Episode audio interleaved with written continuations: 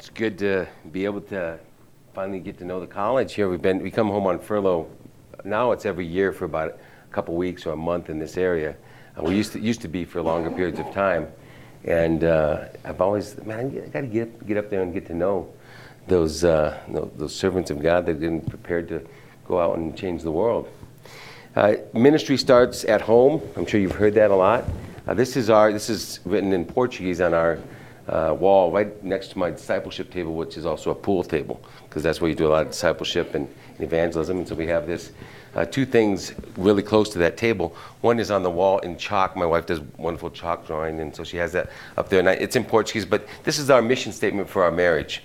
We will be living proof that happy marriages do exist. Our communication will be based on unconditional love and respect. Strengthened by joy, we will build a legacy of humble service, romance, adventure, and mission, living with no regrets. Reflecting Christ, we'll send our children into the world to make an impact for eternity. So that's what we're doing in Brazil. And God's allowed us to be doing that since 92. We got married, and then 8 days later we moved to Brazil. And my, Dan, it's Dan, right? Daniel or Dan? Either, though. Dan... like you mentioned, I grew up in Brazil since I was 5, so my parents, and one thing I got from my dad, he's still a missionary down there, is that passion for ministry. He says, Shane, you have to, it's 100% or nothing to live for Christ. You have to be willing and to enjoy what you're doing. And so that's one of the things that I got in as an inheritance in ministry, was to be passionate about and get all our passions into the ministry. So on the back screen here, we have a book that I wrote a couple years ago, and if you want more information about some of the things I'm going to talk about today, because we won't get into it, but our story of restoration, we have a wonderful restoration story in our marriage. After we had planted 3 churches, it was just kind of a crash in our ministry. It took about 4 years to get back, and sometime about a year here in Montana being ministered by a home church. So you can read more about that. That was in 2008. And so basically God has taken us through, you could say, through the mill of being there, young, 21-year-olds in ministry, out of Bible college, thinking, man, we're ready to go, but really lacking discipleship, lacking mentoring, and really sent with a lot of passion, but little accountability. So there's some issues that we had to deal with. And today, I would say our ministry is based on authenticity, on ministry of confession. God has taken our church in Brazil. After we planted those 3 churches, we came back, and I knew God wanted us to do something different. He wanted us to partner with an existing Brazilian church that had longevity, because we'd come back to the United States on a furlough, and we might have 250 people. We'd go back to be 50, because a lot of it was based on following us. So God put on our heart one of the local churches down there that we had already been partnering with, kind of been doing consultation for missions to help them, and they were an 80-year-old church. They were running about 200 at that time, and basically when we began to work with them, God allowed us to help them send out missionaries, which was one of our 3 goals when we went to Brazil, was to help existing churches or strengthen existing churches, to plant new churches and send missionaries into the global harvest. So by swiveling into a role where we were underneath a Brazilian pastor, we had much more accountability, we had much more support, and we were able to have our even discipleship. That couple was able to become our disciplers, and it was a great fit. And their church also, our church in Brazil, Montserrat Baptist Church, they've grown in the last 7 years from about 300 to 1,600. And God just allowed all our church planting to go through there. And so now our church plants are campuses of Montserrat around Porto Alegre, which is about 2 million people. But I'd like to ask Erin to come up here real quick and just say a little bit about what she does. I did separate a couple pictures here. This is, as you're coming up here, Erin hates it when I invite her up here, and it's not the moment for her to say something, because then she waits there. But just a second, I forgot that there's a couple slides there. Okay, so if you are interested, in looking at that book, it has our story of restoration and how God has used that in what we call O+R = I, opportunity plus relationships equals influence. And I was an art student in college, so I had to use that art for something. So that right there is the symbol of, in the inner circle there, you have the story of Genesis through the end of the Bible in just kind of stick figures there. And we have this also right next to the pool table. So sometimes we'll have they'll just be playing pool, there we'll be talking, what is that? And so I'll get out a Sharpie, it's behind glass, and I can just kind of walk the person through their life, how they, through the opportunities that God had gave them, whether they get a job and they were faithful and they showed up at work, and then they built new relationships, which is the R there. And then they, when you actually treat people with kindness, and the Bible talks about loving God and people and others, then you acquire influence, which is really the currency for missions. So the opportunity, relationships, influence kind of follows through all the stories in the Bible. And this book is about how you can take a look at David, take a look at people in history and how they either built or how they broke influence in their life to lift the name of God. So that's that. And that's Erin and I. She's gonna talk a little bit right now. We have two wonderful kids. It's a few years ago, and one of the cool things is as we send missionaries out from Brazil and go to visit them on their fields. Right now we have missionaries. This was a partnership that we had with a Brazilian missionary in India, and we take the kids with us. We were able to take them with us around the world as we did missions while they were growing up. That was a wonderful thing, and both of them are passionate about ministry right now too. So we believe that you got one life, one chance, and so you use everything you got. And that's opportunity, relationships equals influence. It goes with I had 4 years of college wrestling. I saw somebody with a wrestling sweater here. Is there somebody that's a wrestler here? Right there. Okay, good. I mean, I'm not a great wrestler, but in Brazil they need wrestling for takedowns for the UFC and the MMA training and for jiu-jitsu. So I get to teach wrestling at high-level jiu-jitsu classes, and they come up with these posters. I'm afraid to go, but then I say it's me. So they come up with these posters. But basically, we have we've had 3 world champion jiu-jitsu people trust Christ recently and come into the church and begin to be discipled. And this is so that's an opportunity. I could have thought about 25 years ago. I wrestled. I was more or less. But if you give that to God, it's like fish and bread, and God does miracles with that stuff. So that's one of the ministries we have there. And I just want Erin to talk a little bit about how she influences pastors' wives and what she does down there. Almost 27 years. Now, do not do what we did. 8 days after we got married, we moved to Brazil and took over our first ministry. We were not ready at that time. But one of the cool things is right now our responsibilities involve mentoring the missionaries that are being sent out of our church and the seminary students, and so it's been great to set up a way of walking with through discipleship and mentoring, something that we didn't have back in that day, and it's been awesome to learn from our mistakes and errors to do better. So this is Gabriel, our son. He's over here at Spire Climbing. He's starting seminary in March there in Brazil. And our daughter just finished 2 years of songwriting at Hillsong in Australia. So she gets married in June. Man, my daughter's getting married. Can't believe it. Okay, so I just want to kind of go through this concept, and I'm going to be here, I guess, for lunch on Tuesday, right? So then, if you want more, talk more about it, we can sit at the table and go through more. But the idea of wounded healer, when I was coming up with that matrix of opportunity, relationships, and influence, I was praying about it. What kind of triggered that was we came back from a furlough, and at the airport, this is a capital city airport, 2 million people in this town, the mayor was waiting for us outside with a marching band, and we were just and we sat down and started crying, and we didn't really know what to do. This never happened before. I'd heard the missionary stories that the marching band was there for like a soccer player, but the missionary gets off the plane.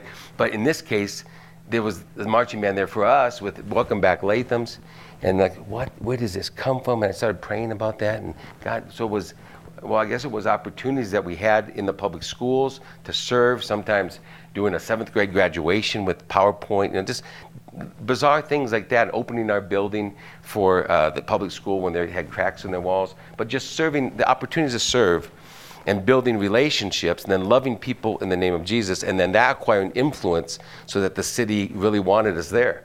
It doesn't always happen that way. We've had our times of getting stoned too, but the idea that in the hearts of people, they want to know that they're loved, and you get to love people by opportunities. And sometimes those opportunities are pleasurable, sometimes they're related to your talents, like wrestling or English, but sometimes they're related to trauma.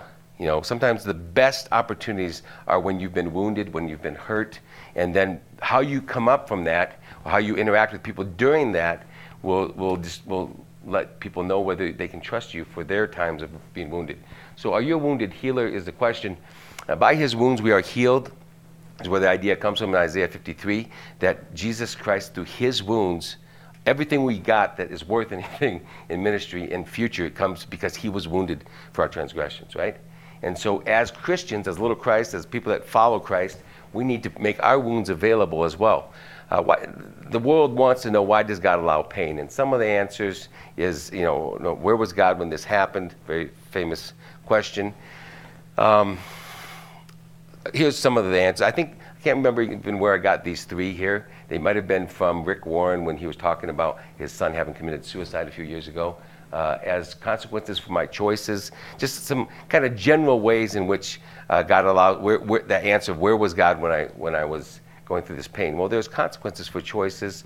Genuine love permits free will, and freedom to choose is both a blessing and a responsibility. Number two, to grab my attention. I like C.S. Lewis's statement on that. He says we can ignore even pleasure, but pain insists on being attended to. God whispers to us in our pleasures, speaks to us in our conscience, but shouts to us in our pains. It is his megaphone to rouse a deaf world. Three, to teach me to depend on him. You'll never know God is all you need until you realize he's all you've got. And so I just want to share today a couple moments in which we've gone through God is all we've got. And that God has used that as a powerful way to minister, to is an opportunity to build relationships and to open up avenues for mission. So one of the books that talks about that is The Wounded Healer. I don't know if anybody read this book by Henry Nouwen. Very powerful book. He was a religion teacher at Harvard for years. Then he left his post there after becoming a well-known author and went to spend the rest of his days as a chaplain of a home for the mentally insane. There's another way of saying that. But anyway, so that's where he spent out his years. And he wrote in this book called The Wounded Healer, here's a couple of the phrases that he wrote. Let me read it here I think I got it right here. Our own experiences with loneliness, depression, and fear can become a gift to others, especially when we have been well cared for. While our wounds are open and bleeding, we will frighten others. And there's another part that doesn't come into this, but while our wounds are hidden and infecting, they cause a future something terrible is coming down the pike. And pretty much that's what happened to us in ministry, where we just, with a lot of eagerness and desire, came of our teenage lives of being away from the Lord. I mean, I was totally messed up there in Brazil, Aaron here in Belgrade. And we came to Bible college wanting to serve God, but there's some things that need to be dealt with that were cracks in the concrete, and we never dealt with that. That will come back too, to hinder your ministry if you don't deal. So not only the healing of wounds so that people won't be frightened, but also so that you are, in a way, in a wholesome way, ready to minister to other people. Another phrase from that book is, the beginning and end of all Christian leadership is to give your life for others, to make your own painful and joyful experiences available as sources of clarification and understanding. So in that first chapter of our book that I mentioned there, the Wisdom Spiral it's called, the first 26 pages about our story. And I'm a couple pastors told me, don't ever write that in the book. Don't tell anybody what you guys went through. But we were living this, the idea that by his wounds we are healed. And as we became healed, we wanted to make our wounds as a clarification and understanding for other people. Another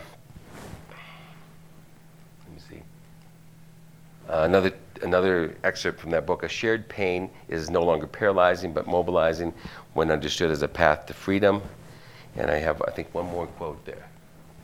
No one escapes from being wounded. The main issue is not how can we hide our wounds so that we are not ashamed, but how can we make our wounds available for the service of others?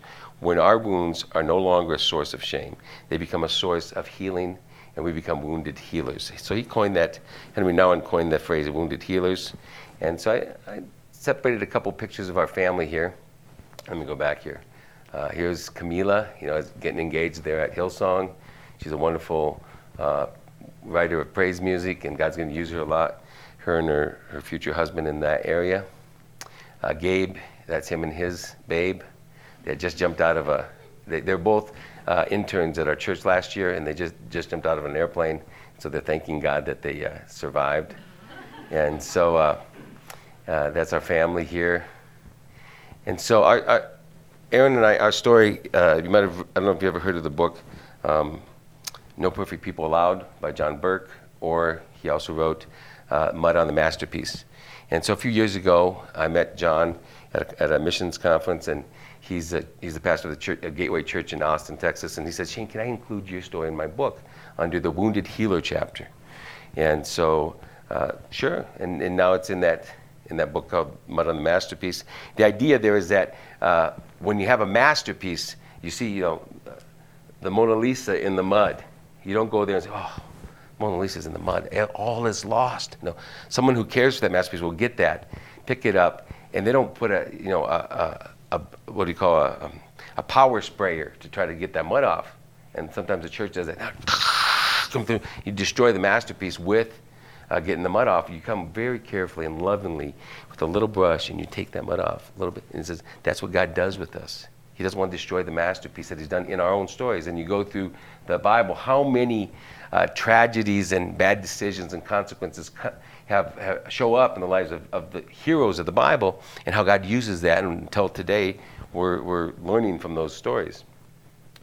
So I wanted to just go through very quickly our marriage. I just mentioned that quickly. We were married here in Belgrade, and God gave us 7 wonderful years, 3 church plants, and then a huge crisis that we were able to get help and overcome. And then we went back in ministry in 2011. Gabriel there, when he was 6, he was struck by a metal bar, and we ran with him to the hospital. We had a Bible study at the beach. Ran with him to the hospital, and I was holding the T-shirt on his brain because his skull was missing in this point, and he died on the way there. And through CPR, they brought him back. And that was, it's unexplainable what it means to see your son come back and start breathing again after his heart has stopped and his breathing stopped. His eyes are wide open there. And then he was in coma for about 3 days, and then God gave him back completely to us. That was terrible. And then my daughter, when she was 10, she came crying into our room, and she opened up about how a teenager in the church, the older brother of her best friend, where she would go and spend the night, had abused her. And as a father, that my whole life came crashing down there. And helping her go through that, through her teen years, and get out of the depression that came from that, and cutting and things like that she went through as a teenager.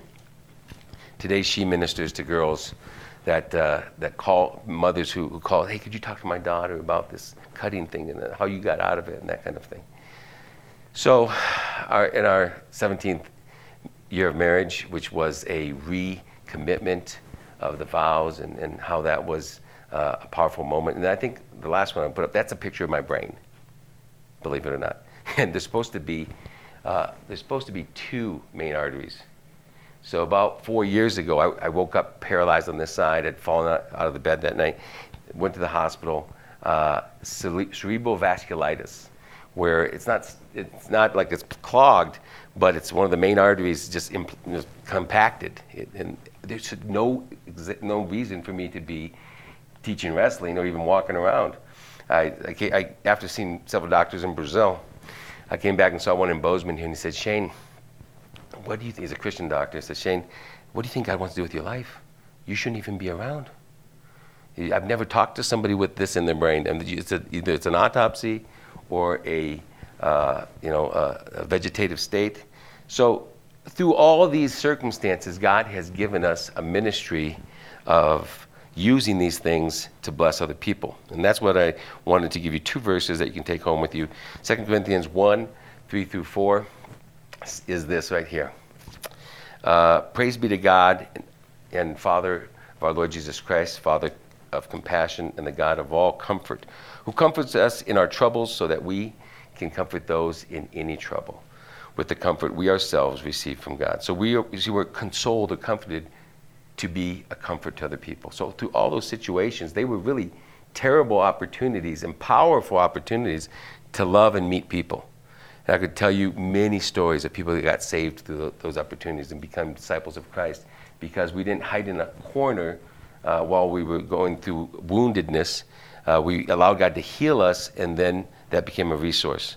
Another verse is 2 Corinthians 5:17 through 19. Therefore, if anyone is in Christ, the new creation has come, the old has gone, the new is here. All this is from God, who reconciled us to himself through Christ and gave us the ministry of reconciliation, that God was reconciling the world to himself in Christ, not counting people's sins against them, and he has committed to us the message of reconciliation. So we have been reconciled to reconcile. We have been comforted to comfort. Now, I want to give you just 3 tips. If you're going to do this, I can't even see that clock back. Let me see. I got 5 minutes. We're good. 3 tips if you want to become a wounded healer. And hopefully it'll help you out. First of all, you got to be honest. Is that in Portuguese or English? Okay, good. I spoke once and it was still in Portuguese. Be honest. Don't embellish your story. Don't distort your story. Try to liberate your story by exchanging denial and accusation of other people for why you were wounded for confession and authenticity. If God's going to use your story, you just got to liberate it. I think about Moses and all the way that God used that man. And at the end of his life, you can hear him saying what to the people, this last message, and he says, I'm not going to the promised land because of you guys. Moses, you too? I mean, it wasn't because of them. That was 40 years earlier. It was their parents. And at the time, God had said, listen, you're not going to go in, you and Aaron, because you failed to honor me in front of the people. 40 years later, Moses is still blaming them for why he can't go into the promised land. So any one of us is susceptible to this, a wrong view of our own story. So how do you do that? How do you get out of that? I'll tell you that right in just a second. Next one. We have to be humble. Be honest, be humble.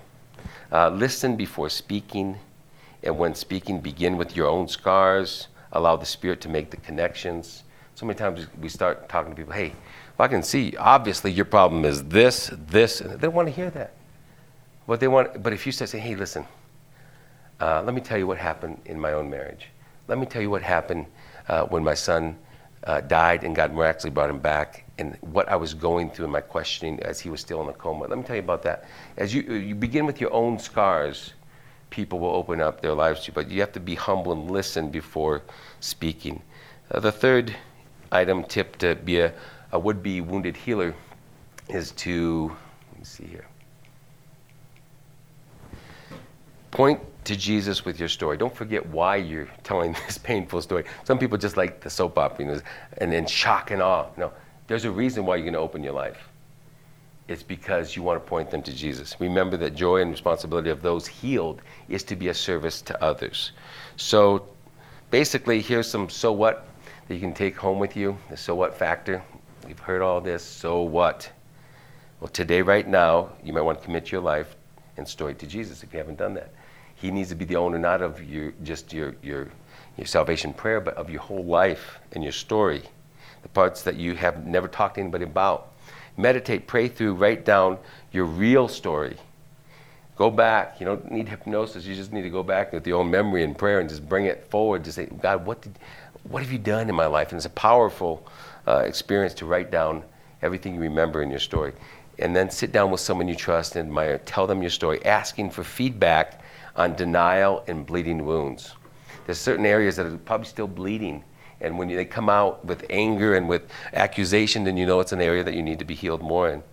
And fourth, begin to prayerfully use your story to bless others as a wounded healer. So that's what I had for today, and Lord, I want to thank you for the opportunity to be here. Pray that you would bless these students with the opportunity to use their stories, that they'd be able to open up and have healing in areas that today might even be hidden, that they'd be able to find that kind of authenticity in relationships that where confession and integrity will be a normal part of living, Lord, and that from that, their wounds will be the healing of many people in the nations. In Jesus' name, amen.